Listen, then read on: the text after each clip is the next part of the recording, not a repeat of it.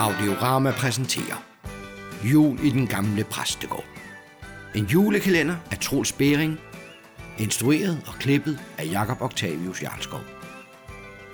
Den 3. december. Jeg ved ikke, om jeg overhovedet har en organist til juledagen. Eller i morgen for den sags skyld.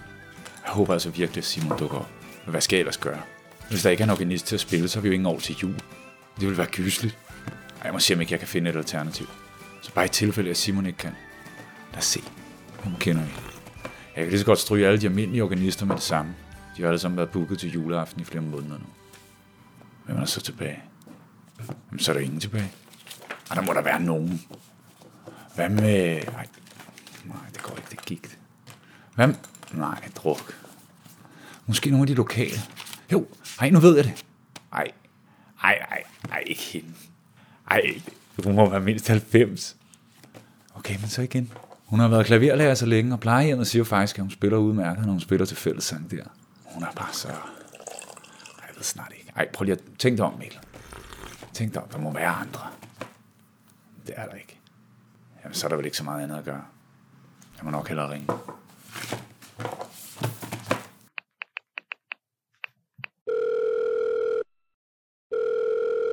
Hallo? Det er fru Stram.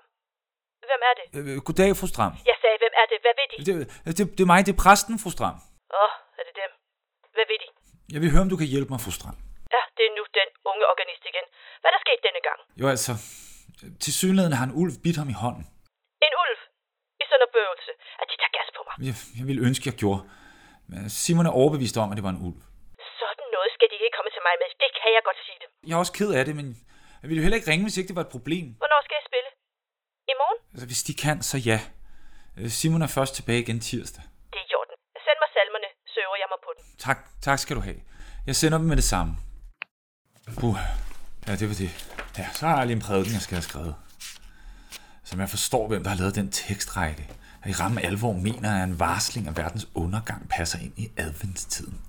Men hvad præsten ikke ved er, at der inde i væggen bor to unge nisser ved navn Augustin og Dut. Hey, du Augustin. Hvad er der nu, Dut? Hvad laver du egentlig? Hvad, hvad er det der? Det er mit næste store nummer til at drille præsten. Jeg har stadig ikke tilgivet ham for at sammenligne min nisseskulptur med døden fra Lübeck. Jeg tror altså, det var øjnene. De havde sådan et dødeagtigt skær over sig. Begynder du nu også? Den var da fin! Jeg havde lavet den, så den lignede onkel Baldrian. Jamen, han havde altså også det der mærkelige udtryk i øjnene. Lige meget. Den her bliver meget bedre. Forresten, ved du, hvad en tekstrække er? Det er vel en række af tekster? Det tænkte jeg også, men hvilke tekster? Jeg tror, præsten mener, at det er en bog. En bog er jo bare en lang række af tekster. Tror du? Ja, en tekstrække er bare en række af tekster. Og tekster er i sig selv bare en lang række af ord. Så faktisk er en tekstrække bare en forkortelse af en ordrække. Det er da ikke værd at brokse over. Nej, det kan du vel have ret i. Og hvis man tænker videre over det, så er ord jo bare en lang række af bogstaver. På den måde kan man sige, at en bog er en tekstrække, som igen er en ordrække og igen en bogstavrække. Jeg tænker, det er det, præsten brokker sig over. Nej, fordi præsten brokkede sig over noget med verdens undergang og advent. Verdens undergang? Nu? Sig mig, øh, hvad i alverden tænker han på? Julen er hyggetid, ikke verdens undergang. Ved du, hvad jeg tror? Jeg tror, at præsten har misforstået noget. Ja, det må det være.